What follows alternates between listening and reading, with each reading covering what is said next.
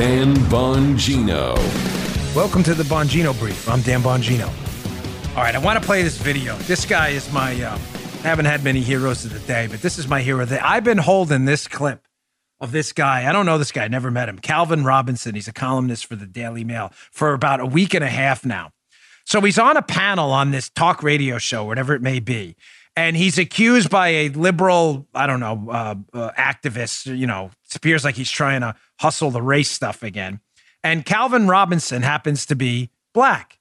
He has one black parent, I guess one one white parent. And the um, liberal starts to attack him, of course, because you know he's a liberal.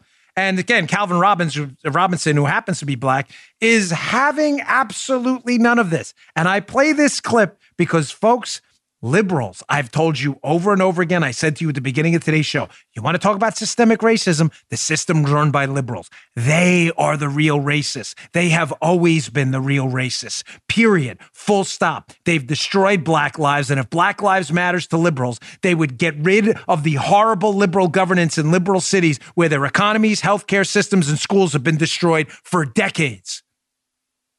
Fathers wiped out, families wiped out.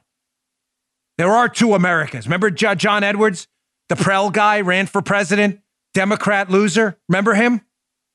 He used to give the two Americas speech. Oh, he's right. There are two Americas, all right. Liberals helped create it. Here's Calvin Robinson turning it right back on this race baiter on the other side. And watch how, when you call them racist, watch how they flip out. Check this out. First Calvin. and foremost, my race you. It has nothing to do with my politics, nothing to do with my opinions. And I don't appreciate you saying I need to stick by my own. My own is my family. My own is my Christ, my Christian brothers and sisters. My own is my British community. Do not dare to tell me that my own is decided by the color of my skin. Who the hell do you think you are? I'm an expert because I'm black, so I in can what? talk in the about of my skin. From, you are from a historical no, past, no. and, you're, and, you're, and you're not. If you if you want to deny that part of I you, put it that's to you down that you are a racist.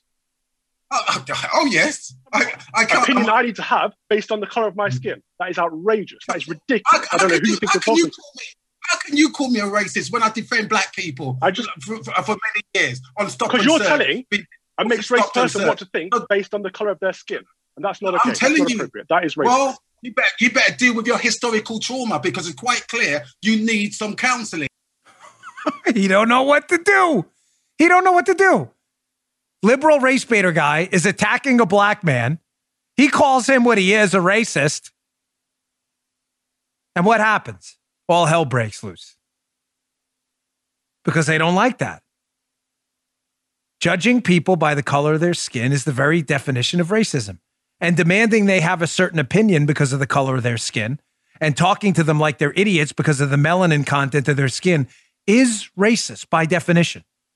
But when you call them racist, look what happens. They can't take it. They melt down. They don't know what to do. I've been holding that for a while. Turn it around on them. You want to teach people about the melanin component of their skin mattering or the lack of melanin in their skin mattering, character means nothing. You are a racist and you will be called out on this show. And every conservative should do the exact same. I don't know Calvin Robinson. I don't know his politics. I don't care. Interesting cut, though, no? The Dan Bongino Show. If you'd like to hear more, subscribe to the Dan Bongino Show wherever you get your podcasts.